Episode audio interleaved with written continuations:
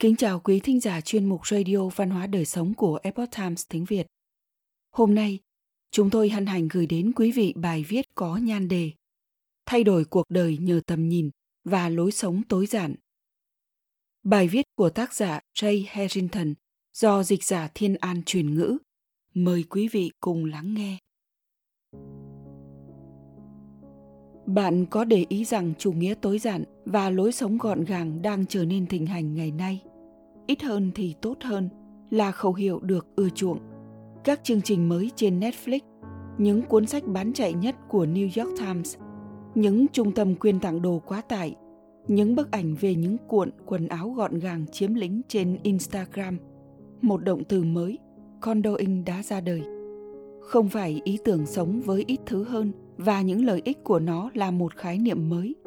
Hàng nghìn năm trước, một triết gia theo trường phái khắc kỷ người Hy Lạp là Epictetus đã kết luận rằng sự giàu có không đến từ việc sở hữu thật nhiều mà là buông bỏ bớt những dục vọng. Chỉ là nền văn hóa ngày nay hoặc ít nhất là một bộ phận cuối cùng đã bắt đầu thực hành nó.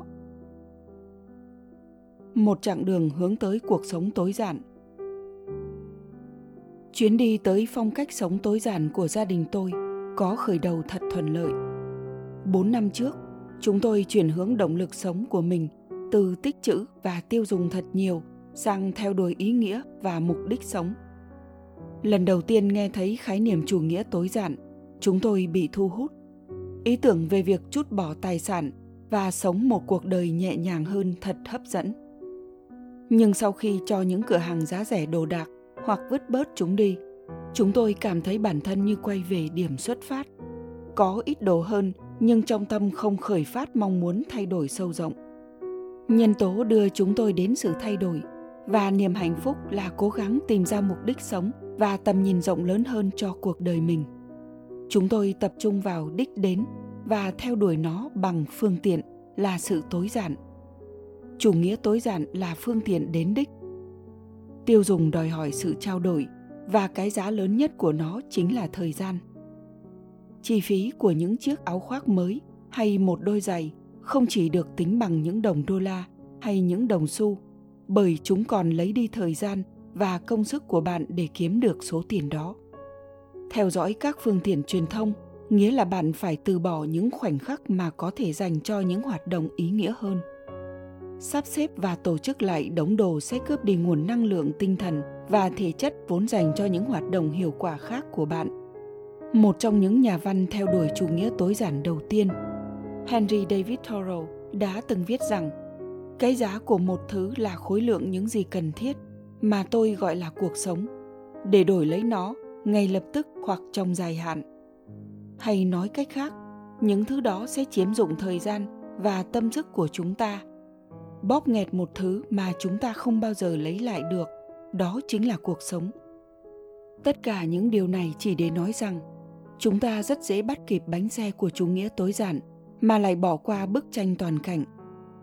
Và trong trường hợp này, bức tranh toàn cảnh là biết sử dụng lối sống tối giản, làm phương tiện để có một cuộc đời viên mãn và ý nghĩa hơn, thay vì coi sự tối giản là cái đích cuối cùng. Theo kinh nghiệm của tôi, sẽ rất khó theo đuổi lâu dài nếu chúng ta chỉ tập trung vào chiến thuật sống tối giản mà không có mục đích cao cả hơn giống như những chế độ ăn kiêng tính số lượng calo, được đánh giá duy nhất bằng lượng calo giới hạn, hiếm khi có hiệu quả. Sự truy cầu chủ nghĩa tối giản bằng cách bỏ bớt đồ đạc sẽ không bền lâu. Động lực theo đuổi phương tiện sẽ không thể duy trì nếu không có mục đích cuối cùng dẫn đường trong tâm. Mục đích cao cả sẽ giúp bạn kiên định trước những khó khăn, đơn giản hóa lối sống của mình trước những áp lực xã hội, chỉ muốn bạn làm khác đi. Bản thân nó đã là một thách thức. Chúng tôi vẫn còn sở hữu rất nhiều đồ, vẫn thỉnh thoảng bắt kịp xu thế để sống cho bằng bạn, bằng bè. Vẫn bị khuất phục trước cám dỗ, dù chúng tôi hiểu biết hơn. Nhưng trong vài năm qua, chúng tôi đã rõ ràng về sứ mệnh của mình. Mỗi khi vấp ngã, chúng tôi có thể đứng dậy, sửa chữa sai lầm và quay trở lại kế hoạch ban đầu chúng tôi cũng hạnh phúc hơn và sẵn sàng đón nhận những gì sắp tới. Với chúng tôi, mang theo tư duy tối giản, giúp thúc đẩy sự trải nghiệm với mọi điều, có ít đồ hơn trong ngôi nhà của mình, cho phép chúng tôi dành nhiều thời gian với thiên nhiên ngoài kia. Tâm trí chúng tôi ít bị chi phối, vì vậy chúng tôi có thể nỗ lực sáng tạo. Mặc dù không đem lại phần thưởng tài chính, nhưng chúng khiến chúng tôi thanh thản dù vậy, lối sống đó không phải luôn dễ dàng trước sự cám dỗ của những âm thanh hãy có nhiều hơn. Nếu bạn không cẩn thận, nhiều đồ hơn, nhiều ràng buộc hơn và nhiều sự ngổn ngang trong suy nghĩ hơn sẽ thẩm thấu dần con người bạn. Nếu bạn cố gắng tập trung vào việc muốn ít đi, thì có rất nhiều thông điệp trong văn hóa hiện đại nói với bạn rằng ưu tiên của bạn đặt sai chỗ rồi và bạn đã bỏ lỡ những hứa hẹn của sự giàu có sau khi chịu đựng sự rằng co giữa nhiều hơn hay ít hơn, chúng tôi có thể khẳng định chắc chắn rằng, đúng vậy, ít hơn là nhiều hơn. Kinh nghiệm và tri thức cho chúng tôi hiểu rằng, con đường dẫn đến sự viên mãn luôn đến từ việc thực hiện những điều khó khăn.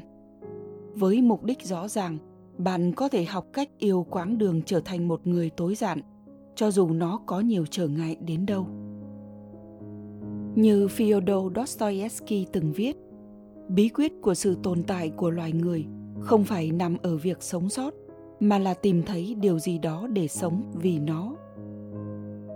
Chủ nghĩa tối giản không phải là một liều thuốc vạn năng diệu kỳ. Một ngăn kéo đựng tất gọn gàng ngăn nắp chỉ có thể đem đến sự hài lòng thoáng qua.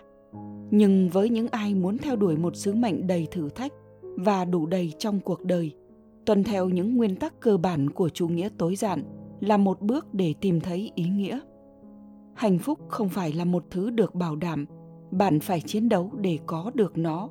Và quá trình vận lộn vì hạnh phúc bắt đầu từ bên trong. Với sự cam kết rằng bạn sẽ nghiêm khắc hướng hành động của mình phù hợp với mục đích cuộc sống của bạn. Trey Harrington là một tác giả, một doanh nhân và điều hành một thương hiệu phong cách sống lấy cảm hứng từ miền Bắc Michigan có tên là Light and Wim. Ông thường viết về chủ đề sống có mục đích và hòa mình với thiên nhiên. Quý thính giả thân mến, chuyên mục radio văn hóa đời sống của Epoch Times tiếng Việt đến đây là hết. Để đọc các bài viết khác của chúng tôi, quý vị có thể truy cập vào trang web e itviet.com. Cảm ơn quý vị đã lắng nghe quan tâm và đăng ký kênh. Xin chào, tạm biệt và hẹn gặp lại quý vị trong chương trình lần sau. Kính chúc mọi điều bình an và tốt lành đến với quý vị cùng người thân.